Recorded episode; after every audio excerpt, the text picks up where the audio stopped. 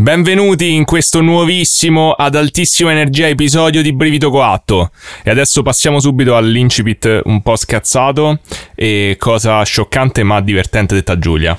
Reazione stupita, ribatto con cosa altrettanto divertente e scioccante. Sigla. Hai visto ieri mattina sul giornale dice che hanno accoppato il sor Pasquale. C'è chi dice che la moglie chi l'alieni o i satanisti. Però è inesatto. Non ce lo spiega brivido coatto. E rieccoci qua, eh, questa volta il resto dell'episodio immagino che toccherà farlo veramente, però intanto ci siamo tolti l'introduzione che saranno comunque un, dai, un quasi un 15 secondi. E allora è andato. È andato.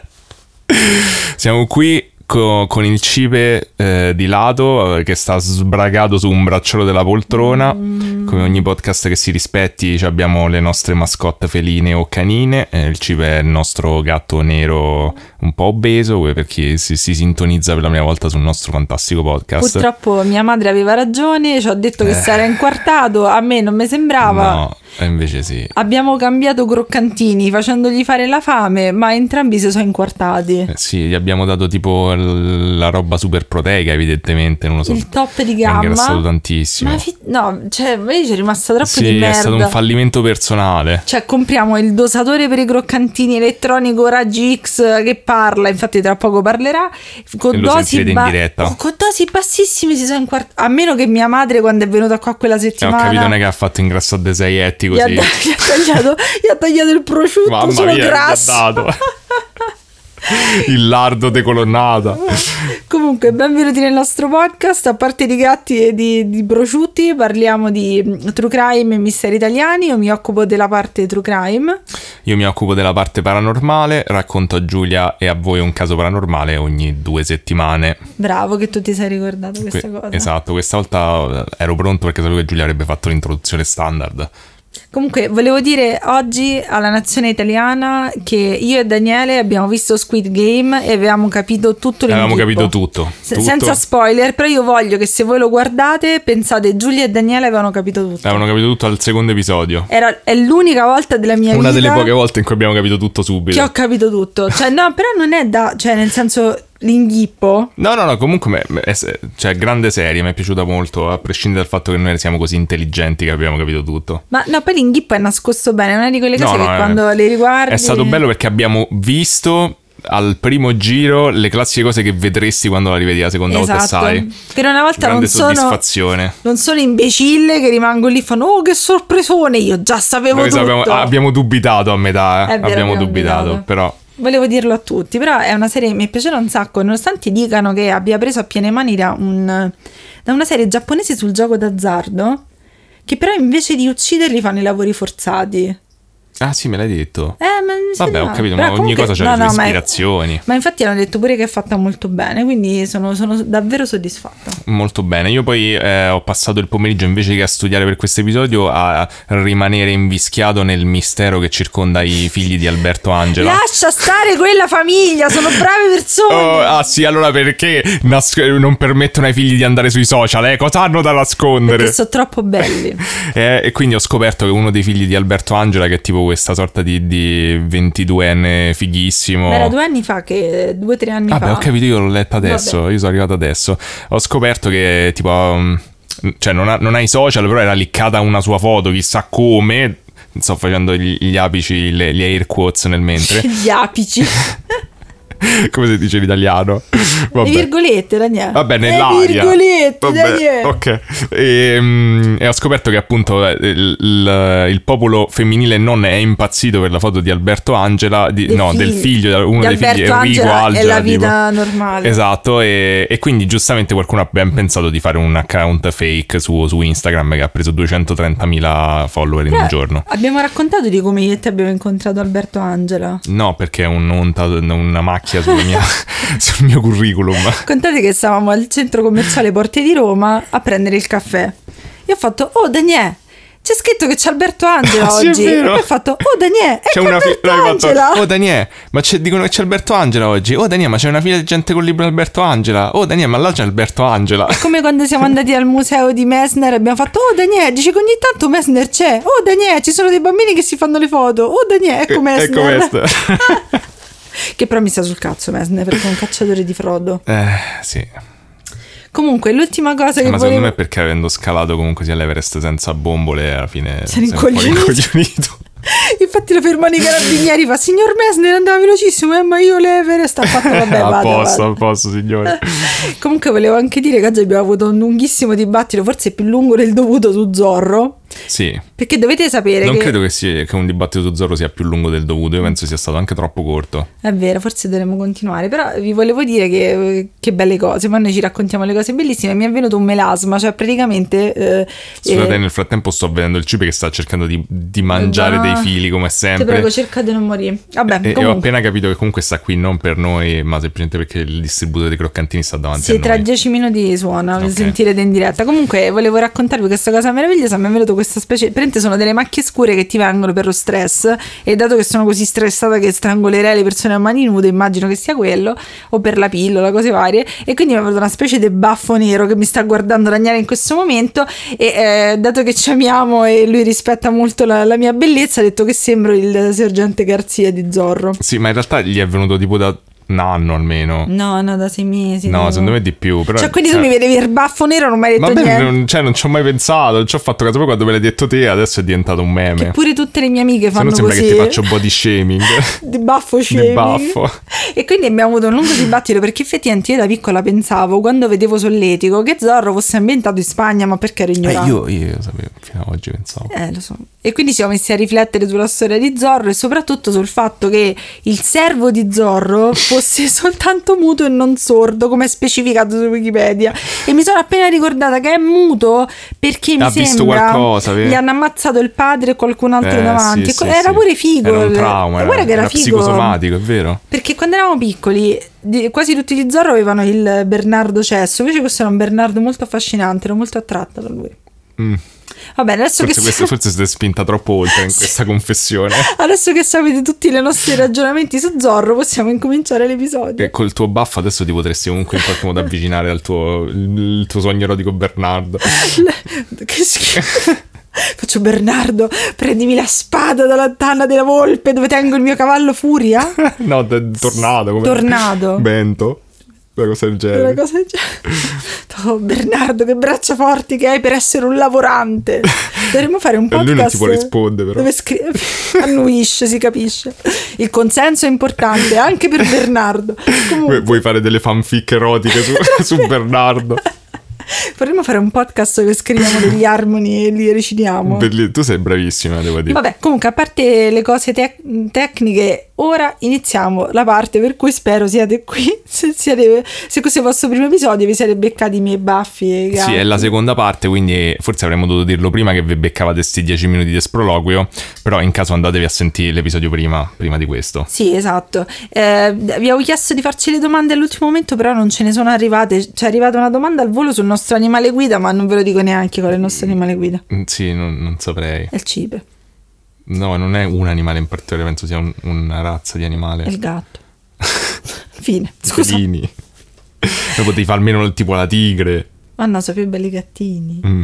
Vabbè, comunque, a parte i problemi con i gattini, se non avete sentito l'episodio precedente, tornate all'episodio precedente perché andiamo a parlare della storia di Yara Gambirasio. Ma l'ho già detto io. Vabbè, lo ridico Vabbè. perché magari uno non ti ascolta perché Eh, te tu non hai ascoltato, C'hai gli gnomi, tutte le tue cose.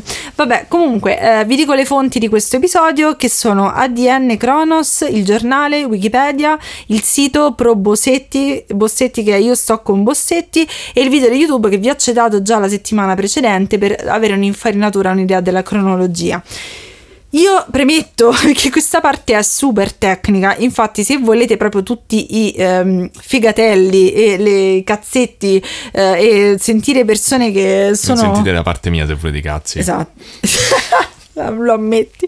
Comunque, se volete una persona insomma che è più competente di me su YouTube, oltre al video del ragazzo che avevo già citato, è pieno di persone che magari hanno due ore di video per spiegarvi queste cose. Io, sinceramente, ci tenevo a, a raccontare la storia, però non mi va di far nel nuovo, raga, non c'ho tempo. Vabbè, la- stai rimettendo le mani avanti come ogni volta. Lavoro tutta la Ha sto- Ha settimana. fatto tutti i segnetti, ci sta scritto tipo assassin, manca a finire di scrivere. Esatto.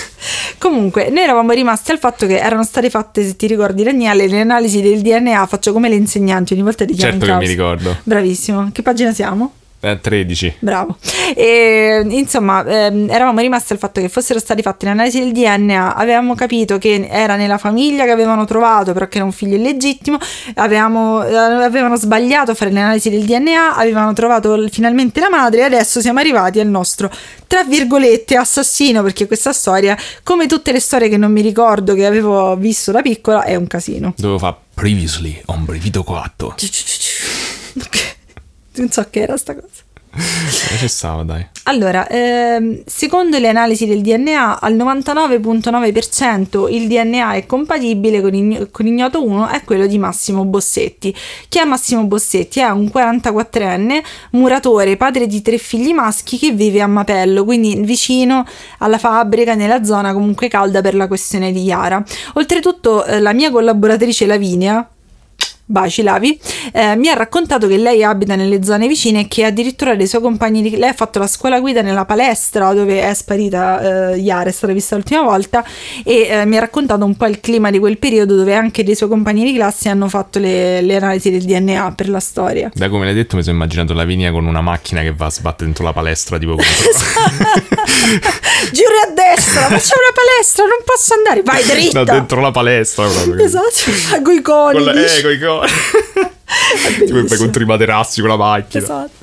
Vabbè, comunque, vi stavo dicendo, eh, quindi Massimo Bossetti eh, vive nella zona di Mapello, lui viene, mh, è un muratore e viene definito quindi è sempre nell'ambiente del- dell'edilizia che comunque è molto centrale nella storia di Yara e lì più che altro viene descritto come un cazzaro, cioè uno che si inventa un po' delle gran cazzate per non andare a lavorare, tanto che Mi dei- piace la, la definizione di cazzata.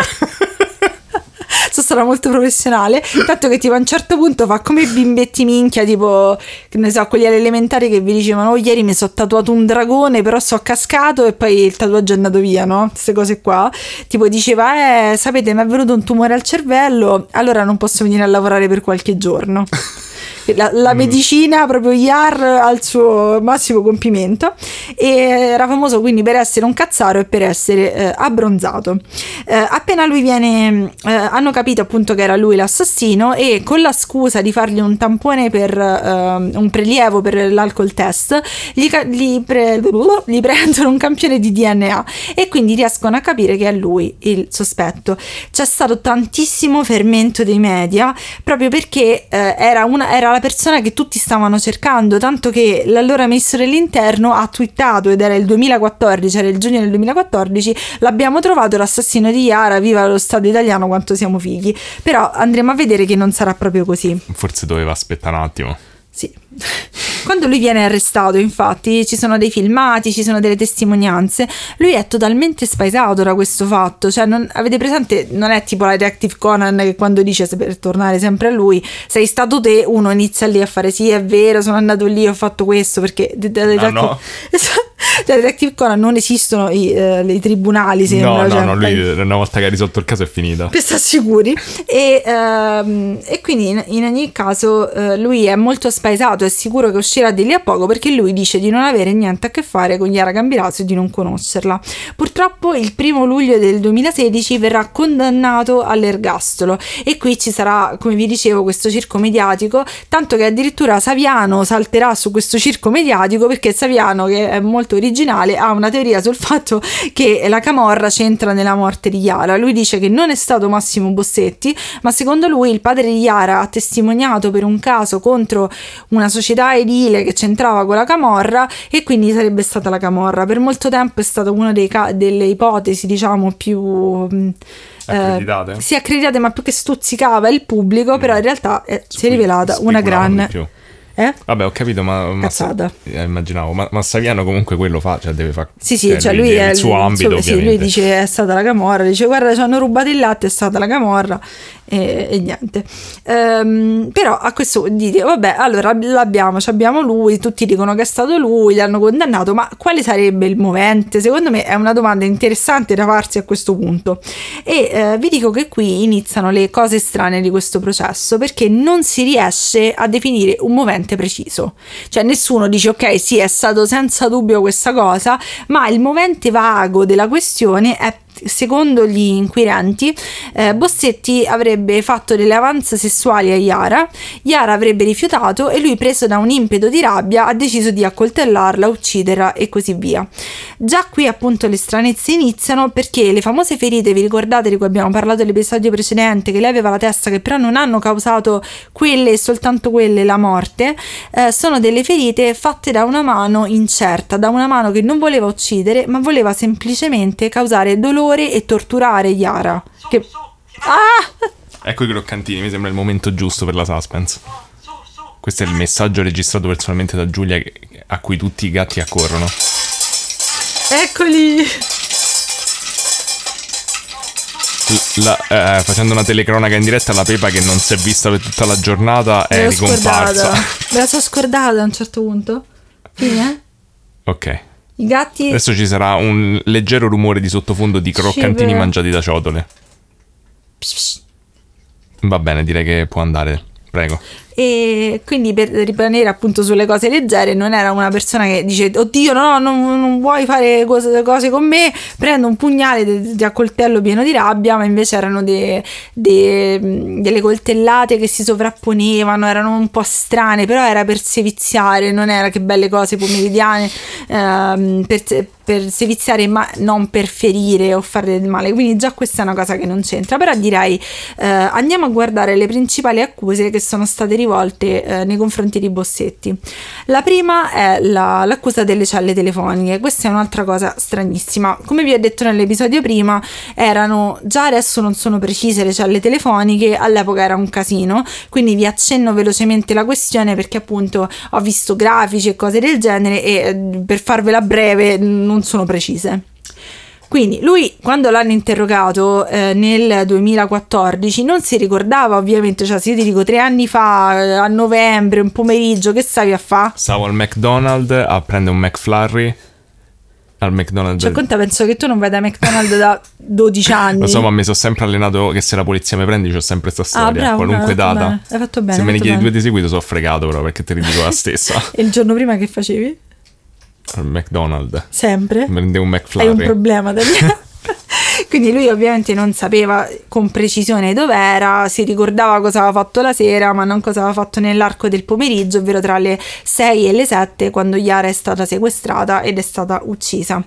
Hanno deciso di usare le celle telefoniche, ad esempio noi sappiamo abbastanza con precisione Yara dov'era perché le è arrivato un messaggio, ha usato il telefono, si è spostata, ma di Bossetti non abbiamo certezza, diciamo che gli inquirenti sono arrivati a dire non possiamo dire né di sì né di no che era nella zona, però perché no sì? Utilissimo. Esatto, eh, perché oltretutto quel pomeriggio non ha usato il telefono, però sappiamo soltanto che era tornata a casa più tardi del solito. Se dobbiamo fare così, cioè te sei un triplice omicida, io pure, cioè se ritardi un pochetto nel tornare da lavoro. Quindi questa cosa secondo me non è schiacciante per niente perché eh, appunto le celle si sovrapponevano, c'era un casino, era da una parte, era dall'altra, quindi diciamo che questa prova non la prendo come certa e assodata. Sì, anche perché da quello che si vede delle celle telefoniche, cioè tu ti sganci e agganci chiaramente sì da una parte per eh, vicinanza, ma anche perché magari una, ce- c'è una, una cella telefonica è più piena di un'altra, quindi comunque cioè non è che dipende solo dalla posizione, ti può dire ok stai in questo Sì. raggio, però cioè non stai in un altro stato, però comunque... Ma poi il raggio delle celle sembra che si sovrapponeva in certi punti, quindi non si capiva se lui era a Mapello, dove stava a casa, dove stava lavorando, oppure era nella palestra, insomma, no- non si capisce. Poi ci sono mille teorie, tipo lui che frequentava sempre la palestra, dall'altra parte dici ma, ma non era nei giorni che c'era Iara, era un macello. La seconda prova, che qui potreste dire, oddio, cioè questa invece è significativa, è la questione del furgone, perché viene presentata dai carabinieri, dagli inquirenti comunque, un filmato dove c'è un furgone bianco che ossessivamente gira intorno alla palestra di Yara. Quella sera, la sera dell'omicidio. E voi dite, ah, furgone bianco, eh, Massimo Bossetti ha un furgone bianco, è fatta, col cacchio, perché quel filmato è falso. Il, I carabinieri hanno creato questo filmato con, per esigenze comunicative, quindi hanno preso tutti i furgoni bianchi. Ma che vuol dire? Ti Proprio giuro, i social. Ti, tutti quei furgoni bianchi che giravano nella zona li hanno montati in un unico giro praticamente, quindi eh, magari Ma erano... Cosa? Non, per presentare il caso, però ovviamente se tu vedi... Ma, una... ma, perché fai... Cioè se la polizia fa una cosa falsa per presentare il sì, caso? Sì, cioè se voi vedete allora, questa questione io sinceramente non l'ho capita perché sono arrivati a fare quello, però la cosa che ci importa sapere è che eh, i furgoni che si vedevano quella sera non si può provare in nessun modo che fossero il furgone di Bossetti. Più volte hanno tentato di dire, sentite, ma non, non è possibile che questo giro si vede che sono delle, delle parti incollate, insomma, quindi la questione del, del furgone non, non può né essere provata né essere smentita, proprio perché non puoi dire in un mini furgone che vedi in una telecamera telecamera sgranata del 2011 che poi oltretutto facevano pure schifo all'epoca le telecamere di sorveglianza erano le sue. Eh, vabbè, sì, immagino non si vede la targa, non si vede niente. Però è provato che è falsa, che è un collage di cose, quindi anche questa diciamo che non lo può definitivamente incolpare. Invece vediamo un attimo le fibre e le altre sostanze che sono state trovate sul corpo.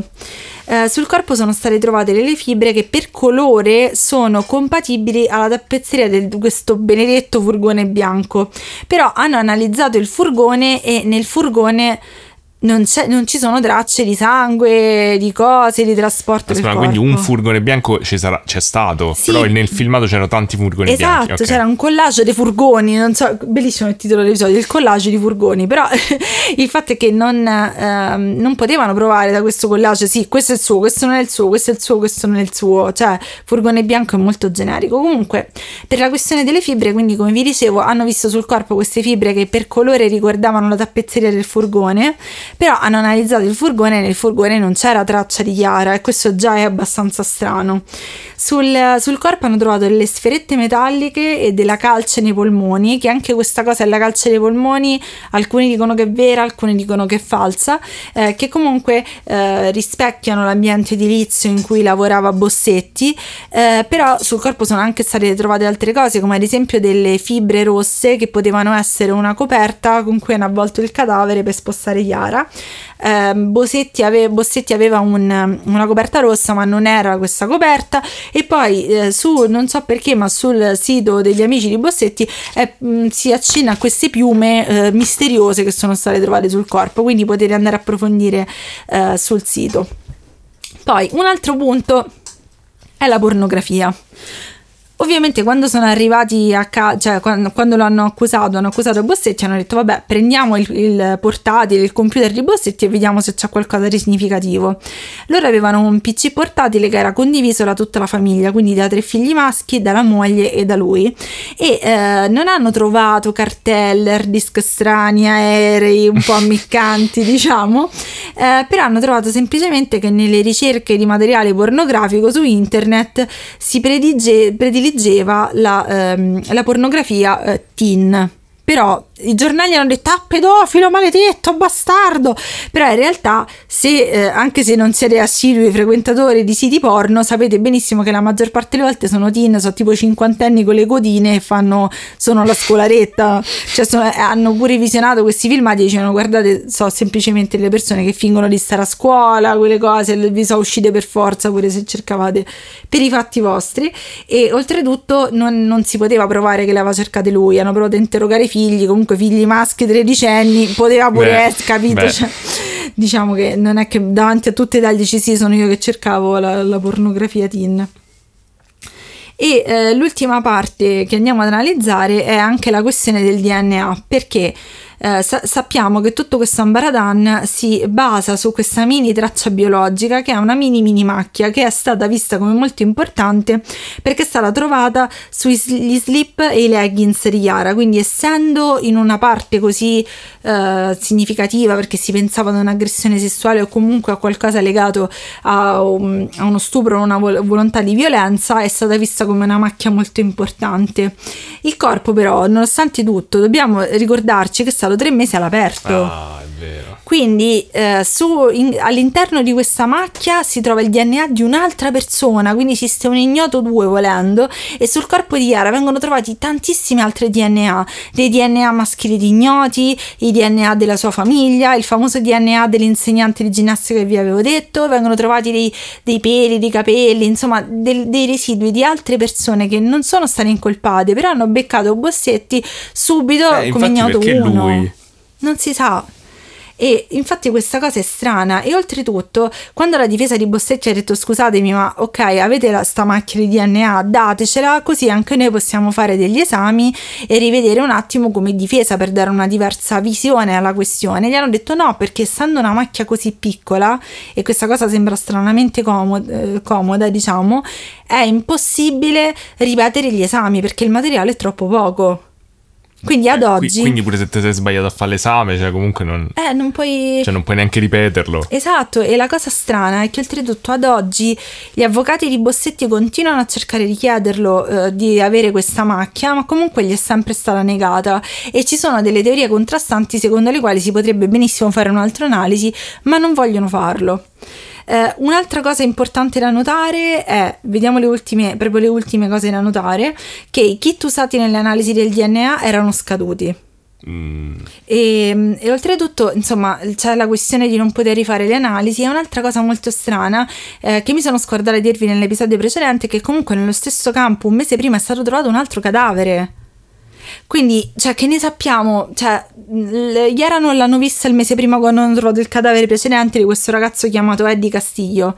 Eh, non magari è stato inquinato dalle persone che hanno fatto questo omicidio. È un casino. Cioè, non è possibile, secondo me, dire ok, è stato lui al 100%. Oltretutto, il 12 ottobre del 2018 lui riceve la sua condanna definitiva, quindi lui dovrebbe rimanere in carcere. L'11 novembre del 2019 eh, chiede di poter fare nuove analisi sulla benedetta macchia, che però gli vengono negate dalla Corte d'Assise di Bergamo nel giugno del 2021 addirittura. Quindi ad oggi lui continua a dichiararsi innocente, eh, dice proprio io no- questo DNA non ne so un cavolo, non c'entro niente, non, non sono legato in nessun modo e i suoi avvocati vogliono cercare adesso di fare ricorso alla Cassazione, però ad ora questa storia è lontana dall'essere, dall'essere risolta in maniera definitiva. Io devo dire che ehm, quando è uscita la notizia non mi sono informata molto del fatto che l'avevano catturato, però tutti volevamo che il caso si chiudesse, proprio perché è stato un caso scioccante della storia italiana, però a me non sembra che lui sia, cioè se da una parte, ad esempio, nella questione di Chiara Poggi ero più verso il fidanzato perché comunque c'erano delle questioni che potevano essere state un movente, cioè questo esce da lavoro, eh, prende una ragazzina random senza avere nessun materiale strano, nessuna strana frequentazione, nessun precedente e poi lo prendono e lo, e lo crocifiggono, cioè lo, proprio lo dicono sei stato te per forza, non c'è nessun altro, mi sembra un po' strano. Però scusa, nel processo, per quello dicevo, poi l'hanno arrestato, cioè nel processo che prove hanno portato, perché il giudice si è queste, convinto. queste sono tutte le prove che hanno portato. Eh, però poi c'è il fatto che c'erano altri 10 milioni di DNA Eh, che... Il fatto è che... Cioè, non la- mi sembrano così schiaccianti, sono Che- tutte super circostanziali. Sì, perché poi il problema è che la questione del DNA, cioè gli avvocati di Bossetti ridevano proprio quando dicevano ma come fate questo a condannarlo? Perché non c'è niente di solito. Però il fatto è che la, la questione del DNA, seco- ha aperto la porta se n'è andato il gatto. A seconda di chi senti il DNA o è super affidabile o non è affidabile, per questo vi consiglio se volete di andare a sentire le varie tesi, però come io di solito sono sempre un po' sempre a guardare marcio, ringhippo come in Squid Game che poi ci ho avuto ragione. Però in questo caso non mi sento di puntare il dito e dire questo per forza è colpevole come altri precedenti cattivoni che abbiamo analizzato. Eh, oddio, cioè, da quello che hai detto sembra proprio... Cioè, le prove sembrano insufficienti come minimo per condannare una persona. Adesso da quant'è che sta in carcere? Cioè, quasi Eh, dieci da- anni. eh, ma la cosa che secondo me sarà interessante, che abbiamo già visto succedere altre volte, soprattutto in America, è che adesso stanno facendo un film su Netflix sulla questione di Yara e secondo me riaprirà qualcosa, perché di Mm. solito quando fanno Si questi fissano con filmoni, Reddit, poi cominciano a eh, cercare i dettagli. Potrebbe essere, io non, non mi sento di, di- di dire che non succederà, E vediamo. faremo una figura barbina come ogni volta che fanno questi Cioè, film. poi ogni volta io tifo per le, per le nostre forze dell'ordine, dico dai ce la potete fare, ma quello che si mette a fare lo youtuber con i furgoni altrui, cioè ma mm, dai su. Vabbè, dopo, dopo Tenko comunque pure, cioè. Sì, vabbè, lì proprio c'è la fantascienza, però non lo, cioè, da quello che ho capito comunque delle parti sono state fatte bene, questo mi, mi sento di, di, di, supportarli, però poi è, è, che come se si emozionassero le forze dell'ordine, abbiamo fatto bene, poi... Oppure... Ma secondo me la pressione mediatica probabilmente, non sì, lo so, in Italia è particolarmente forte. No, ma era il periodo che era ancora più forte, però mi sembrava un po' come, hai presente quando fai per le prime volte le equazioni alle medie e vedi che ti danno il risultato, allora fai vabbè perfetto è fatta l'equazione, fai tutte cose strane per far tornare il risultato e la butti là. hai sbagliato i conti perché se torna il risultato è giusta. Vabbè Daniele deve fare quello intelligente, io mi alzo e me ne vado.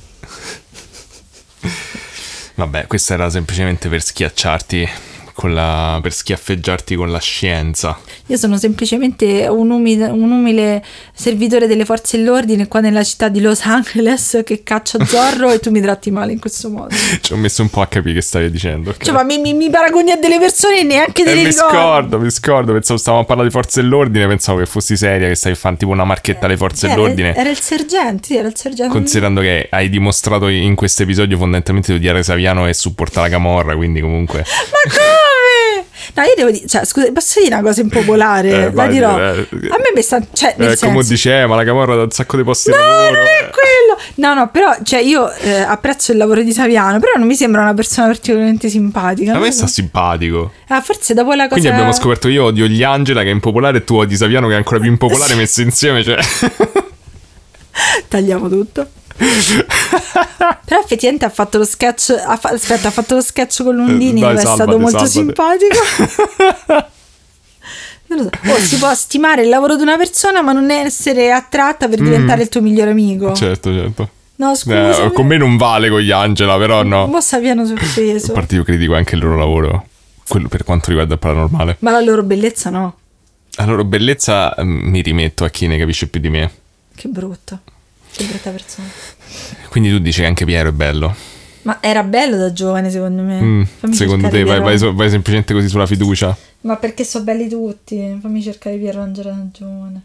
Eh, al siamo tutti qua Vabbè, a te, fa, te fai le due cosette italiane, io arrivo. Ma... Sembra Alberto Sordi allungato. Era stempiato fin da ventenne comunque. No, no, la bellezza non deriva dal padre. Eh. La madre deve essere una bellissima donna. madre Alberto. Basta, mi fai la mia parte. Qua si stava a lunga botto. Allora, questa settimana volevo ancora cercare di eh, ritardare il momento in cui tratterò di alieni e poi Giulia mi dirà no, mi cazzo alieni, eh, eh, niente. Eh, sì, come al solito. E quindi... Eh, poi è GCA adesso per comodità. è diventato così popolare che adesso c'è addirittura una sigla per, eh, per sbrigarti, va bene. Eh, poi tutta questa popolarità comunque la stai a spingere in tutti i modi e nessuno fa ridere sta cosa, te lo dico. No, no, nessuno mi scrive Daniele fa gli agnelli. Nessuno, fa, nessuno fa ridere.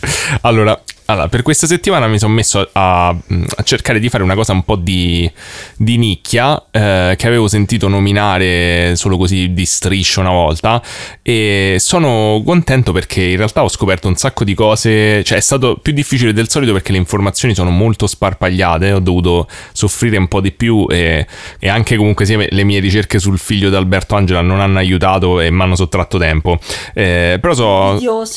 sono, sono, curioso di vedere cosa ne penserà Giulia e voi di questa puntata perché ci sono dei, dei dettagli interessanti. Ehm, allora, di chi andiamo a parlare? Vado a parlare di Marcello Creti. Mai sentito? No. Mai sentito, infatti, manco io prima di, di, di studiarlo e il fatto che non, abbiamo, non, ne abbiamo sentito parlare è comunque sia abbastanza indicativo. Ok. Allora, lui nasce a Roma eh, il 16 aprile del 1922. Sì e per ironia della sorte muore il primo gennaio del 2000. Ah. Quindi proprio il primo il, dell'anno. Il baco del, del millennio. Madonna. Vabbè, scusate, per fortuna non abbiamo Patreon perché se no si erano già tolti tutti dopo questa puntata tra gli insulti e le battute terribili. Ehm, allora, fondamentalmente Marcello Credi è conosciuto eh, per, per essere un inventore. Ah. Ma un grandissimo inventore. Mm.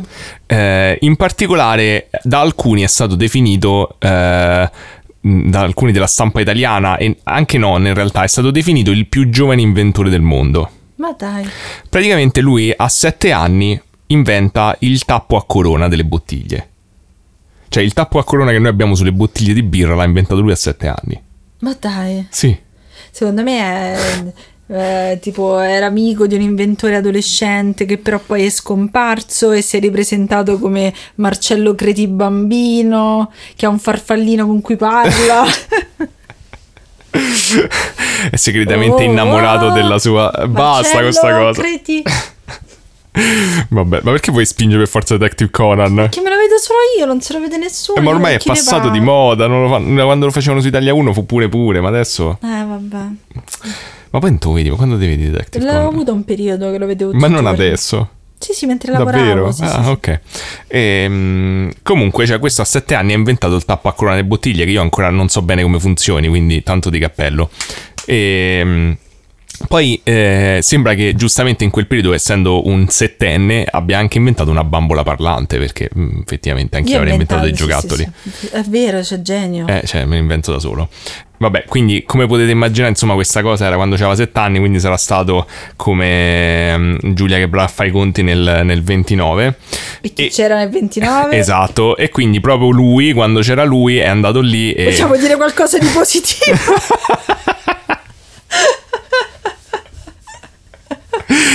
le paludi pontine. e, appunto, e, e quindi sembra che sia attirato comunque sia le, mm, le, le simpatie del duce che, mm, che l'ha ritenuto chiaramente il simbolo italico di, di perfezione e di qualità. come si chiamano i bimbetti Il Balilla, no, non era un Balilla, ma mh, diciamo che poi da quello che ho capito l'endorsement del Duce c'è stato un po' più dopo. Ah, ok. Eh, però in generale c'è stato perché mh, era chiaramente per lui un simbolo di eccellenza italiana che bisognava spingere anche attraverso i media. Quindi sembra che poi vedremo questo dettaglio importante, però lo, lo- lo spingeva molto ne- insomma, ne- nel- nei giornali e nelle interviste. Cioè, CBCR cioè, Cresci cresci bene, bene, che ripassa. una cosa del genere, sì.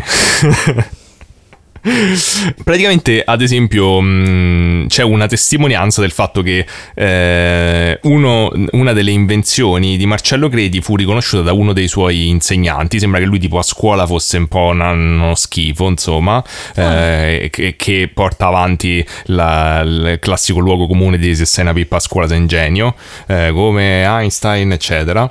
Eh, siamo solito- delle, persone tremende oggi sì, no, eh, anch'io seguivo, provo sempre a farmi scudo con sta cosa. Purtroppo era solo una pippa e basta. no in realtà che non ti andava a fare niente No, infatti, come Einstein. Ehm,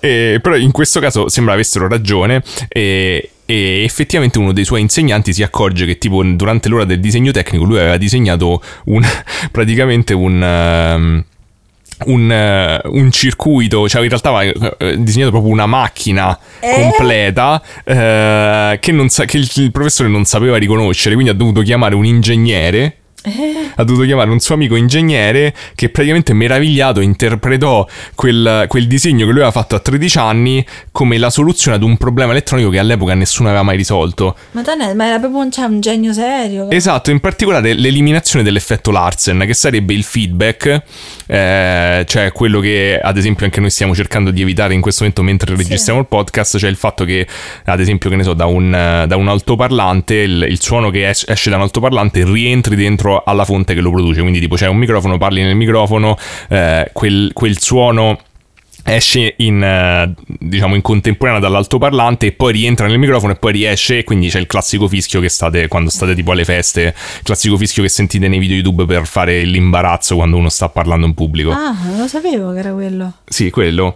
Però qual era il punto? Che all'epoca Hanno fatto tipo, bravo bimbetto, dammi questo foglio un attimo, vai a Esatto. giocare con le matite Ma era ancora colorate. peggio perché praticamente l'effetto Larsen in particolare eh, non si riusciva a risolvere in una cosa, nel telefono. Cioè il viva voce, sì, non esisteva all'epoca perché i sistemi che avevano praticamente non avevano la cornetta, cioè la cornetta serviva a quello, e i sistemi che non ce l'avevano praticamente avevano una, una levetta che bisognava premere tipo il walkie talkie per parlare o uno o l'altro. Ma che E figo. lui a 13 anni invece ha fatto sto circuito che serviva per evitare di Il dover, casino. esatto, di dover su- mm, cambiare a turni e parlare, ma potevi parlare contemporaneamente perché la voce dell'altro non provocava il Io feedback. avrei fatto sono stato io, non è stato il bimbetto, ti pare? Ma te pare a bimbetto?" 13 anni questo?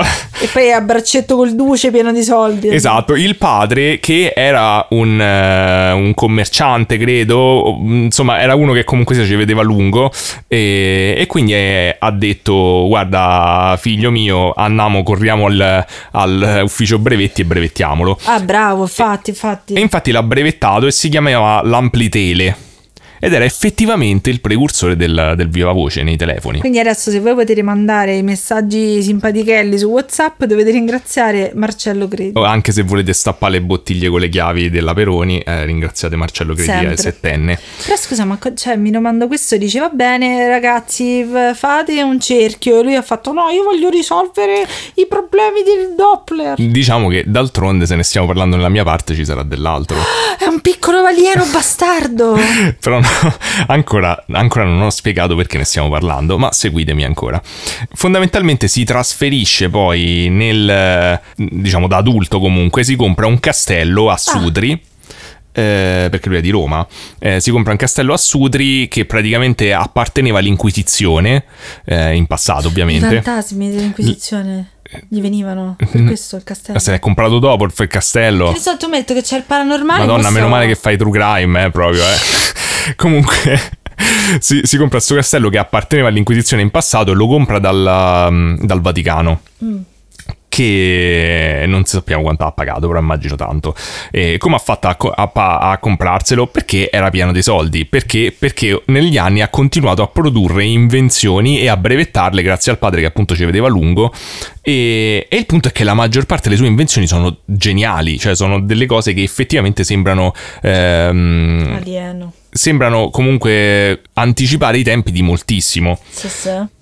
Allora, diciamo che delle, delle sue invenzioni ci stanno appunto tantissime cose, eh, alcune che sono più di uso comune, tipo ad esempio un cacciavite prensile ha inventato, cioè che è tipo un cacciavite che serve per svitare le cose nei posti poco accessibili, eh, ma poi appunto ha inventato questo amplitele di cui abbiamo parlato, ha inventato il telefono plurimo che era veramente un telefono che nel 38 ti consentiva di fare delle video call, cioè potevi chi- parlare con Eh. più persone contemporaneamente. Quant'è? Questo lavorava la di mail adesso se c'era co- lo scappa ananas, lo sbuccia zucchine. Ha inventato il cambiadischi automatico che era il jukebox. Madonna, Nel 39, tanto che dice che praticamente da- mh, ha ha vinto all'epoca un premio di 10.000 lire. Eh, Quant'era? eh, non lo so. Tanto. comunque, era contento. Bene. Eh, ha, vin- ha- ha inventato il luxometro, che credo esista ancora oggi, ehm, con questo nome, che è praticamente fondamentalmente un misuratore di luminosità che veniva usato all'epoca sia in campo militare, ma tipo pure per fare le foto, per, car- per vedere quant'è la luminosità di un Ah, posto. Ha inventato il precursore del cellulare negli anni 40. Cioè il telefono automatico portatile. C'è una foto di lui che sta in macchina, tipo con sto coso gigantesco, e te te lo potevi portare per parlare. Io non so come funzionava, Dai. onestamente. Effettivamente, però, se vedi i film negli anni 50 americani, eh, 50-60 hanno i telefoni in macchina. Ha, ha fatto anche il geocomando per campi minati. Che era tipo una cosa per Eh. attivare le mine a distanza, per detonarle a distanza, credo. Eh, una pistola automatica che era una mini pistola a forma di penna che si metteva nel palmo della mano e ce l'avevano i servizi segreti italiani. Per tipo. la, la, la di mail avrebbe fatto carta. Madonna, veramente. E, e poi ha- ha, inventato, ad esempio, l'Instamatic, che era la- il precursore delle, delle macchinette, fo- esatto, delle Ah. macchinette fotografiche istantanee, quelle della Kodak. Infatti, la Kodak gliel'ha comprato e l'ha commercializzata. Sai che poi secondo me problema è che dava dei nomi di merda. Perché sennò Sì, lui dava un po' dei nomi di merda, in un po' di effetti. merda. E, però ci sono anche alcune invenzioni che sono un po' dubbie a questo punto, perché tipo a un certo punto in un filmato lui fa vedere, vabbè, prima fa vedere che ha inventato questa cosa che fondamentalmente è lui la descrive una cosa un po' alla Tesla, cioè tipo una cosa che ehm, trasporta l'energia nell'etere a distanza della corrente elettrica.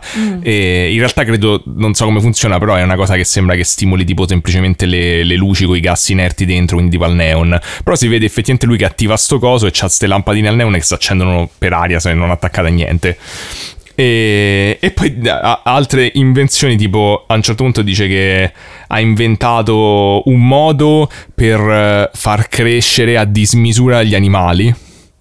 No, e perché non lo stiamo usando? E praticamente fa vedere nel suo laboratorio che c'ha tutte ste giare tipo di, di aspidi sotto formaldeide. Ah, morti. Morti. Ah, allora no. Sotto formaldeide. No, no, da vivi poi. Cioè lui dice, fa vedere tipo c'è sta questo aspide normale e sopra c'è sta una giara con un aspide grassissimo enorme. E lui ha Non detto ci che nel suo giardino è pieno di pesci rossi praticamente che pesano 5-6 kg. Ma perché? Infatti aumentarli, evitare con questo modo, c'è anche un pezzo di filmato. Ecco il cibo, è stato lui! Eh, ecco. Eh, Bastardo. La controindicazione del cibo è il fatto che il, eh, il ciclo di vita si accorcia moltissimo. No, allora speriamo che non sia stato Speriamo che non sia stato lui. E poi dice ad esempio di aver inventato una macchina che, questo negli anni 40, che fa 48 km con un litro di benzina. E che cazzo? Perché non si usa? E cioè, tipo adesso, praticamente tipo un paio d'anni fa era uscita una, mi ricordo che fa 100 km con 3 litri e sembrava tipo una cosa spettacolare. E lui dice no, non l'hanno usata perché l'industria del petrolio non voleva, eccetera. E lui dice che appunto la brevettata, questa qui si chiamava automobile autarchica. Vedi che Sì, c'hai i nomi di merda. Sì, il marketing, gli serviva il reparto marketing.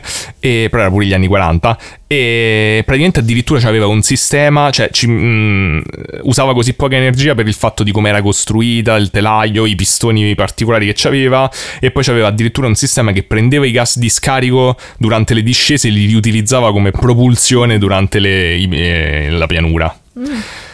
E, e poi forse que- questa invenzione recente di cui parlava come se fosse una cosa normale, e qui cominciamo un po' a, a entrare in campi un po' più strani. Dice di, di aver fatto questa macchina che preleva le onde cerebrali e le porta sugli schermi. Quindi qualunque cosa tu pensi Ah. viene manifestata su questi schermi che c'aveva. Ma funzionava? E l'intervistatore gli dice: Scusa, ma fai vedere? Questa dice: eh, Questa è una delle poche che non ti posso dimostrare così al volo perché c'è una preparazione. Però l'apriva e c'era praticamente questo container dove c'è una, una sorta di sedia dove veniva messo uno. Dove Sì. viene messo il soggetto e poi c'erano tutti schermi dietro che secondo lui proiettavano il pensiero, ma diciamo che è una cosa che per la comunità scientifica di certo non è fattibile. Mi ricorda un sacco la mosca. Mi raccomando, hai provato tutto per Esatto. usarla. Eh, diciamo pure che per la comunità scientifica probabilmente molte delle cose che aveva fatto prima non erano granché possibili, quindi uno te viene un minimo di dubbio. Ma ehm, soprattutto anche negli anni 70 dice a un certo punto di aver inventato il- la- un lama rasoio eterno, cioè un rasoio che non si sarebbe mai eh, consumato e che praticamente il brevetto è stato comprato da una nota azienda di rasoi che l'ha bruciato, l'ha distrutto. Eh, certo, se non ci conveniva. secondo lui, quindi abbiamo anche un po' di complottismo in questa storia. E mi piace perché dà anche una bottarella a Piero Angela a un certo punto, quindi mi sta ancora Aia. più simpatico, perché dice praticamente di aver studiato quelli che, secon- che lui chiamava raggi cosmici, eh, che ha- ne, ha, ne ha creato un, ri- un rilevatore fondamentalmente e aveva scritto una- un paper dell'epoca su questa cosa dei raggi cosmici e poi dice una frase da una bottella a Piero Angela io sono sempre contento ma non l'ho proprio capita perché dice tipo ah poi anni dopo Piero Angela vedrà come si, le- si dice raggi cosmici in inglese e, e da allora si chiameranno quark. Ma innanzitutto no e poi comunque non, non è c'è Piero Angela che ha inventato il termine quark quindi non ho capito che diceva Vabbè, però facciamo finta di niente era molto arrabbiato con Piero Angela e non ha ragionato. Comunque, arriviamo eh, finalmente al perché però ne sto parlando. Che cazzo c'entra con gnomi cazzi alieni? Forse ti sei Con confuso. GCM? No, non mi so confuso. Perché praticamente lui, dall'età di 7 anni, dice di produrre questi macchinari perché li vede in uno stato di trance. Eh?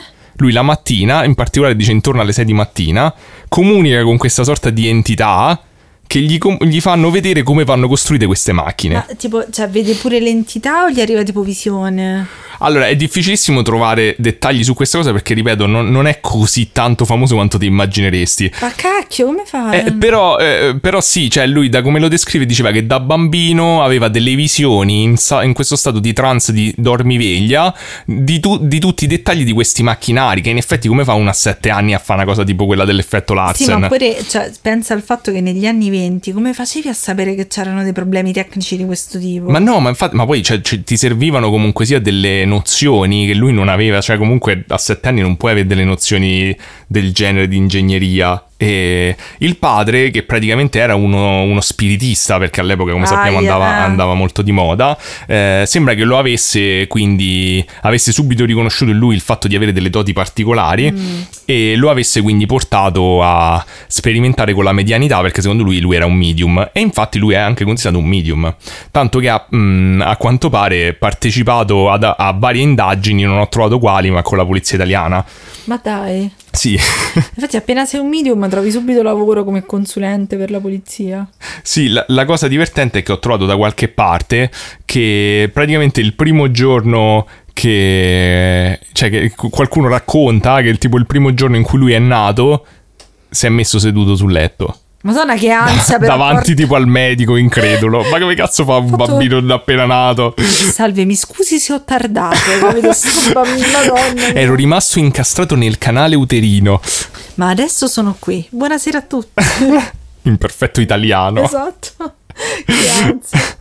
Eh, che cosa fa quindi? Lui in questo, eh, in questo ex monastero che ho detto prima che si è comprato, fondamentalmente fonda una società che lui chiama Sapienzia. E in particolare fonda la comunità degli Ergoniani. Ok. Ok, questi Ergoniani in realtà sono. eh, Alieni. nascono da Umberto Bianchi, eh, che praticamente era un amico di Creti e che poi r- cadrà vittima del fascismo Ah. e, e che però aveva proposto di creare fondamentalmente una, una società per ehm, analizzare gli studi di Creti. E, e questa società poi viene insomma fondata insieme a Creti stesso e la sede è dentro a questo, questo castello ristrutturato da, da, da Creti, anche se in realtà poi viene detto che viene ristrutturato dai membri dell'associazione, quindi mi immagino boh, tipo che ne so, Scientology che li fai, non lo so, che li fai lavorare, magari no, magari di loro spontanea volontà, però comincia a diventare una zona un po' grigia. E viene fondata appunto nel 36 e ehm, Ergoniani viene in teoria eh, da Ergos, che è la sigla per energia radiante governante ogni scienza. Lo scopo di questa, di questa società è quella di preparare super uomini e super donne. Che cosa sputtanata come cosa dell'epoca, però. Un po', un po', sì, un po' Nietzsche comunque, sì. Può essere. eh, sembra Bioshock, conta, però fatto nel castello in provincia di, di. Sutri, sì, in effetti sì, è vero. Eh, la cosa bella è che praticamente fa, eh, tra le cose che ha inventato, veramente ha inventato anche gli incubatori delle start-up, perché fa esattamente quello, cioè tipo dice che se sei un inventore, c'hai un'idea di qualunque tipo, anche nel campo del paranormale, puoi andare da questi, in questa comunità e presentargli l'idea e se gli piace lui praticamente ti ospita all'interno del castello e ti dà dei fondi per portare avanti il progetto fino a che serve Ma che figo. e non so poi quante volte l'ha fatto. Ehm, poi dice ad esempio di, di essere vegetariano, e di essere un super amante degli animali, anche se ce l'ha morti dentro a leggiare, però vabbè. Degli animali enormi. No, però mh, dice che addirittura c'erano delle interviste in cui dicevano che lui ha praticamente una gazza e uno scoiattolo che vivono in camera sua che cosa carina. e, e che c'ha praticamente intorno a questo castello di Sutri ha costruito questo enorme giardino dove ci stanno un sacco di specie rare anche ehm, in via d'estinzione che lui è- lasciava diciamo eh, razzolare insomma libere però ha detto che alcuni animali ha dovuto poi metterli in gabbia perché venivano i vandali e tipo gli rompevano i coglioni e sono venuti i ladri e insomma alla fine ha detto eh purtroppo c'è un sacco di pavoni e l'ho dovuti mettere in gabbia. Vabbè, è una cosa che coi pavoni può capitare. eh sì, Ehm, praticamente eh, cominciamo ad entrare sempre più nel- nell'ambito del Bo. Eh, lui dice di aver eh, creato un impianto capace di irradiare bioenergia, ah, eh, la bioenergia dei corpi, così l'ha definita lui, eh, e, e appunto l'ha chiamato un misuratore in ergon, gli ergon per lui è la, la bioenergia dei corpi, costituito da una grande sonda con due apparati captatori, sto leggendo sì, che permettono di capire se una persona è equilibrata. Eh, e quindi? E niente, diciamo che questa cosa, vabbè, a parte che fa tantissimo Reich con gli orgoni, cioè pra- praticamente che ha- l'ha importata e poi ha- gli ha cambiato il nome, Ergon o Orgoni, insomma. È vero. Ehm, però è fondamentalmente la stessa cosa e di certo insomma non- entriamo in un campo un po' più del- della fringe science come si dice, non di certo della scienza convenzionale. Soprattutto questo fatto di poter dire se una persona è equilibrata o no con una macchinetta probabilmente eh, potrebbe essere pericoloso. Sì, abbastanza. Soprattutto in un contesto di una cosa che comincia a somigliare un po' a una setta. No, dici? C'ha del- delle- dei vaghi sentori di Scientology. Però se Scientology avesse un giardino pieno di baby animali sarebbe utile. Sì, e soprattutto se, eh, se Hubbard fosse effettivamente un inventore geniale certificato pure sarebbe Da utile. quello che ho capito, se lasci Scientology puoi, mh, cioè, puoi discomunicare con i tuoi cani. Cioè, se il tuo cane pensi che non segua più Scientology, puoi dire no. Lo puoi disconnettere. Sì, puoi disconnetterti dal tuo Bene, cane. perfetto. Ehm, comunque inventa anche la macchina che chiama per la cretiterapia, Ok. eh, che genera praticamente dei campi magnetici, dice che aiutano l'assorbimento delle sostanze nutritive e curative, quindi migliorano lo stato della gente. Mm. E lui lo definisce come il fatto di aver inventato una sorta di elettroshock. A me mi sembra una cosa diversa descritta così, però vabbè. E, e il- al Duce piace- eh, pi- piacerà tantissimo, eh, però la rinominerà Marconi Terapia in eh, onore di Marconi. Ah, però dai, scusa, l'ha inventata lui. Eh, lo so, però gli è andata male. Poi ne- nel corso della sua vita in realtà sembra che praticamente dagli anni 60, da quando mu- eh, è morto suo padre, credi vive questa specie di... boh, da, da una parte sembra una sorta di, di nostalgia verso il fascismo, ma non tanto verso, Eh. sì, non tanto verso il regime, che appunto mi sembra più volte critichi pure il fatto che gli aveva ucciso un amico, insomma, non era proprio il massimo. Però vive forse questa nostalgia nei confronti del riconoscimento del periodo eh, fascista, del fatto che comunque Che era famoso. Esatto, cioè godeva di una certa fama perché al Duce conveniva spingerlo e, e praticamente lui dice di essere caduto praticamente nell'anonimato dopo e, e che, che il padre era... un- faceva un po' da schermo da quello che mi sembra di capire delle questioni di vita e quindi con la morte del padre fondamentalmente lui decide di non dedicarsi più troppo alle invenzioni e per questo diventa un esploratore Che bello. cioè. e, e va, fa, fa varie esplorazioni di successo, tra cui una del, del circolo polare, da cui viene tratto, da quello che ho capito, un documentario che si chiama Suomi, viaggio al circolo polare artico. Poi si stanca di fare il- l'esploratore negli anni 70 invece si sposta proprio alla- all'archeologia e alla mineralogia e praticamente raccoglie così tanti minerali di valore che eh, all'interno di, di questo eh, di questo insomma di, di questa abbazia di questo castello a Sutri crea un, eh, un museo di mineralogia che è tipo una galleria lunga non ho capito tipo un chilometro con tutti questi minerali che ha raccolto che eh, pare sia di interesse ancora oggi perché è una delle poche cose che esiste di questo tipo Ma si può andare al castello? sì, sì, sì, c'è, c'hanno i musei, si può visitare in effetti. E, a- adesso lui ovviamente è morto e non si chiama più l'associazione del- degli ergoniani, però si chiama tipo associazione... eh, Col nome suo, magari. sì, associazione Creti, mi sembra una cosa del genere. Praticamente ho faticato però a capire appunto quale fosse la natura più paranormale del medianica, insomma, questo aspetto eh, paranormale della, della sua ispirazione e anche della sua vita, perché in effetti lui ne parla poco con la stampa col pubblico, eh, anche appunto ne- all'epoca de- del fascismo, sembra che non fosse una cosa così tanto pubblicizzata. E, mh, ho trovato un articolo di un certo eh, Stefano Beverini, che è un giornalista che forse abbiamo già incontrato qualche volta, che si occupa del paranormale, e, mh, che praticamente descrive, diciamo, mh, quello che gli ha detto eh, Marcello e dice che lui ha questa sorta di entità guida eh, che però è focalizzata nell'insegnare concetti di fisica, chimica e biologia e, e che sono molto diversi questi concetti da quelli tradizionalmente accettati.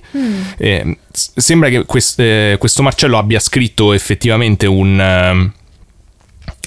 ehm, Sembra che Marcello Creti abbia scritto effettivamente un libro dove sono condensati tutti questi insegnamenti di fisica, diciamo di scienze alternative che gli sono stati dati negli anni. E, mh, sarebbe interessante da Eh. leggere, non ho trovato neanche il nome, però questo Stefano Beverini dice di averne ricevuta una copia, di averlo letto e di non averci capito niente. Però vabbè. E un'altra cosa che ho trovato è che un certo Michele Del Re, che è un, eh, un- un membro del- della P2, acclama- assodato membro della P2, eh, ha detto di conoscere gli, gli Ergoniani e che sono fondamentalmente un gruppo religioso che riteneva di essere discendenti diretti di, di Atlantide. Beh, Atlantide doveva spuntare fuori a un certo punto. Sì, che fa molto, fa molto History Channel, È infatti. vero. Ehm, però Sembra che eh, que- queste accuse anche da parte di Michele Del Re e anche da parte di, di altri hanno spinto nel 98 eh, il Dipartimento di Pubblica Sicurezza del Ministro dell'Interno a fare un documento dove fondamentalmente si analizzavano, eh, vabbè in realtà stavano già facendo un documento dove si analizzavano tutte le sette attive sul territorio nazionale ed erano stati inclusi anche gli ergoniani ed erano stati descritti come eh, estremamente sui generis detto da gente che stava analizzando satanisti e vari e altre sette, quindi insomma no, non so che cosa intendessero. Eh, questo, questo, documento poi è stato mh, pubblicato, credo, in parte sulla, sulla Repubblica addirittura eh, da Cavalieri, che era il giornalista che si è occupato di, de, del caso, insomma. E comunque loro appunto questa associazione poi ha un sacco di valore culturale, appunto come ho detto tipo il museo eccetera, eh. c'aveva anche dei dipinti eh, storici insomma, dei dipinti originali importanti che addirittura sono stati rubati eh, con la scusa di cioè è stato mh, mm, mm, appiccato un incendio doloso per distrarli gli hanno rubato e hanno distrutto mezzo del castello mm. e gli hanno rubato parecchi di questi dipinti. E quindi oltre ad aver dovuto ricostruire tutto eh, hanno subito anche un grosso danno economico però ho trovato un articolo nel 2016 che dice che tipo la, eh, il commissariato di Perugia ha fatto un, un blitz e l'hanno ritrovati nel 2016 ah, meno male quando ovviamente ormai lui purtroppo era morto. Comunque, un aspetto che ho trovato interessante della vicenda è questo fatto che in qualche modo Marcello Creti avesse un rapporto particolare con la Chiesa. Mm. Cioè che in qualche modo lui in effetti sembrerebbe cioè, di, di, di, principi totalmente diversi dalla Chiesa, un eretico. Però eh, l'abbazia comunque gliel'ha venduta il Vaticano. Mm. Eh, comunque, tipo, eh, un papa è andato a far visita all, all'abbazia. Comunque, quando è morto, gli hanno fatto una, una messa speciale, tipo eh, all'interno dell'abbazia del, del, credo, da quello che ho capito, all'interno del, del suo castello, insomma. E, e questa cosa mi ha un po' colpito. Mm. Infatti avere pensato che dovevano odiare, cioè pensavo che lo odiavano. Esatto, c'è, c'è, già qualcosa di un po' strano. Ehm, però la cosa che... Questo dettaglio mettiamolo un attimo da parte, però volevo un attimo pensare pure insieme a te, a, alla sua figura in generale. Cioè, lui appunto si è fatto comunque sia un circolo di proseliti poi, eh di sì. gente che lo segue in questa cosa della, in questa so- sorta di setta un po' strana se vogliamo perché sì. poi ho trovato un sacco di articoli di gente fissata con le sette che blasta tutti però di loro non riescono a dire niente se non questa mm. cosa che ha costruito questo, questo, misuratore di energia biologica di, bi, di bioenergia però eh, pensavo cioè se tu sei un bambino che già da sette anni è troppo strano, è troppo strano. È strano sicuramente, però mettiamo che, cioè, comunque mettiamo anche che c'è un qualche tipo di truffa, che ne so, che il padre faceva sti, eh, queste invenzioni. Comunque tu cresci... Era un genio pure il padre però. Magari era un genio il padre, però stavo pensando cosa ti succede a livello psicologico, cioè tu cresci che vuoi, cioè che, che pensi di essere un genio, cioè lui è cresciuto sapendo di essere sì, un genio da sì. sette anni. Cioè quindi pensavo il fatto che è così fissato col fatto di non avere più riconoscimenti, che la stampa non parli di lui. Mm cioè, mi sembra comunque una personalità un po' accentratri- accentratrice da questo punto di vista, perché cresci con l'idea che sei un genio, cioè non è che tipo dici da adulto pensi ok ho fatto delle cose geniali, mm. vorrei che la gente ne parlasse, cioè sembra che faccia parte della sua personalità. Sì, che fa parte della sua vita da sempre, il riconoscimento costante. Esatto, e quindi questo fatto di voler avere intorno a sé magari delle persone che lo riconoscono costantemente come un genio potrebbe mm, eh. essere più diciamo di un semplice tentativo di divulgativo di fare effettivamente mm. una, una socia- un'associazione per condividere questa conoscenza ultraterrena che lui dice di avere beh se ci pensi in realtà è una specie di versione di bambino che prende a scuola bravissimo e gli regalano il giocattolo cioè è uguale soltanto che molto più su larga scala sì c'è pure il fatto che lui dice proprio che il padre era, eh, era quello che gli organizzava la vita, no? Sembra come se lui mm. avesse conservato poi anche un aspetto infantile, forse, perché non ha mai, cioè, non ha mai lavorato davvero, da quello che ho capito, perché tanto da, da piccolo ha fatto dei brevetti gli, gli, sono fruttati tantissimi soldi. Il padre gli ha organizzato le finanze, i brevetti, tutto. Eh, sembra... eh, si è ritirato comunque a questa vita privata in questo castello, dove poi dice che ha vissuto, però per la maggior parte del tempo in una roulotte fuori dal castello. Che schifo le roulotte. Però era quella dove dentro c'era la gazza e il- lo scoiattolo. Allora amico. erano belle. Però dico, cioè, appunto, mi sembra quasi. eh, Non so, tutti conosciamo una di quelle persone che magari è stata eh, cresciuta con queste gratificazioni di attenzione. Alla fine, questo mi sembra una specie di estremo di queste gratificazioni. Eh, cioè, da una parte, sicuramente un genio. Io ti- vi giuro, questa è una di quelle storie che ti dico così per forza, questo è figlio di alieni. Cioè, perché non è Sì, possibile. eh, cioè, comunque i brevetti sono assodati, cioè o qualcuno li faceva al posto suo. Cioè, Come senso- faceva? Cioè, questo non c'aveva un'istruzione. Cioè, magari nella vita, tipo, uno conosce delle persone che a un'età abbastanza giovane sono molto brave a fare una cosa, no? Tipo nel mondo del fumetto ci sono quelle persone che sono dei prodigi, però hanno 18, 19, questo a 7 anni ha capito i problemi della società in cui viveva. Cioè, hai è divent- inventato una cosa che persone adulte che hanno studiato per anni non riescono a eh, capire. è diventato migliore amico del duce. È diventato migliore amico del Duce. È bellissimo, sicuramente fa cose fantastiche. Poi ah, gli mancava pure un po' più avanti. Però dico, è troppo strano, cioè, nel senso che sembra quasi una personalità che potrebbe costruire intorno a sé una setta. Eh sì, cioè i presupposti ci stanno in effetti, però c'è pure da dire che insomma sembra che questo nucleo di persone fosse limitato, fosse piccolo e non so che fine hanno fatto dopo la sua morte, appunto perché addirittura sembra sia stata smantellata questa associazione o ha cambiato nome volontariamente, insomma però... Forse non, appunto, eh, se aveva legami con la P2, magari non in superficie. No, da quello che ho capito non è che avesse legami con la P2, era semplicemente che la P2 probabilmente monitorava lo Ok, stato attività. sì, del- delle, delle sette principali all'interno del territorio e dato che comunque a Roma era abbastanza attiva e, e loro stavano insomma a Sutri. Tra l'altro se, se senti le interviste per chi appunto è del Lazio fa un po' ridere perché c'è un po' sto accento, capito? Un po'... Oh, ho fatto sto cacciavite che te No, non tanto romano, però un po' tipo cioè un po' più tipo Lazio del Nord, capito? Quasi un- a metà tra l'Umbro, tipo Terni, tipo Ternano. Eh, non lo so fare. Eh, no, neanche io, però eh, fa, fa un po' ridere perché non ti immagini questo. Noi siamo abituati ai tizi geniali stranieri, capito? Non senti che accento c'hanno quando parlano. Quindi. Comunque, Sì. in tutto questo, prima ti sottolineavo il suo rapporto con il Vaticano. Perché? Perché ho trovato dei riferimenti sul fatto che Marcello Creti, insieme a Enrico Fermi, Ettore, e Ettore Majorana, Von Braun e Hideki Yukawa, che era praticamente il premio Nobel del 49 per la fisica, hanno partecipato alla realizzazione del cronovisore per il Vaticano. E praticamente lui, eh, lui stesso ho trovato in un articolo che racconta eh, in un'intervista che il duce gli aveva concesso di lavorare con Fermi, Marconi e Majorana capito, ma sei ossessionato, eh. e dice che, che in realtà erano più loro che studiavano lui anche se gliel'aveva posta come lavorare. Ma che è sto cronovisore? Eh, il cro- la macchina del tempo? Eh, il cronovisore è una macchina che si presuppone che sia da qualche parte ad oggi in- nel Vaticano Eh, lì è pieno di roba, Daniele. che è in grado di proiettare sia l'audio che il video di un qualunque momento passato in Ma qualunque che luogo. cazzo dici? Esatto, e se ce n'è abbastanza, se ne parla nel prossimo episodio. Ma no, tu fatto! E invece sì. Ma non si lascia la gente così. Eh, lo so, non posso parlare, è troppo complicato il caso del cronovisore. Ricordo di, eh, di essere stato appassionato del caso del cronovisore quando tipo avevo 16 anni e l'avevo totalmente dimenticato e avevo totalmente dimenticato che era un caso italiano. Invece mm, è, è ricco di colpi di scena e potremmo, se, se riesco a tirarne fuori un episodio, ne parlerò volentieri al prossimo giro. Oh, da- Dio, comunque Quindi non ve l'andate a cercare per conto vostro. E assolutamente non pensavo che, eh, che Marcello Credi facesse parte nel- almeno nel, nel folklore di, questa- di questo comitato segreto che ha partecipato alla costruzione del cronovisore per, eh, per il Vaticano. Comunque c'aveva dei daddy issues grandi come capanne. Cioè, proprio- ah, dici che voleva rivedere il padre indietro nel tempo. Mussolini, no! Ah, oddio, c'ha ragione, sì.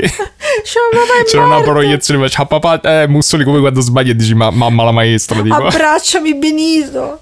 Vabbè, comunque bellissimo questo episodio, mi ha intrippato un sacco. Bello, è veramente strano. Ci sono rimasto perché ero partito. Cioè, non mi aspettavo di trovare così tante. Tanti elementi pure di, Eh, di un assurdo. caso strano che non, non è per niente noto. Però, cioè, tutti questi brevetti ci stanno. Cioè, ci stanno i numeri di brevetto di sta roba.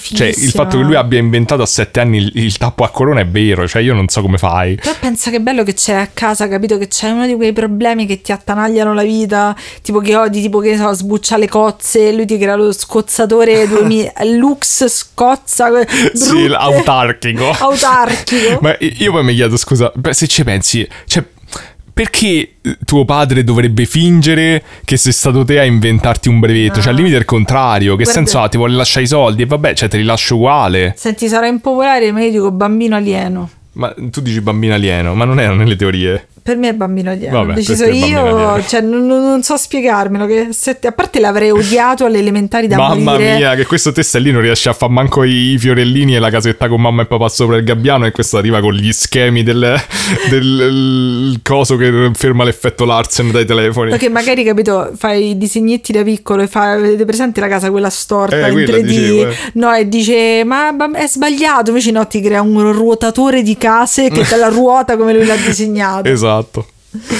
Vabbè, Eh, vabbè.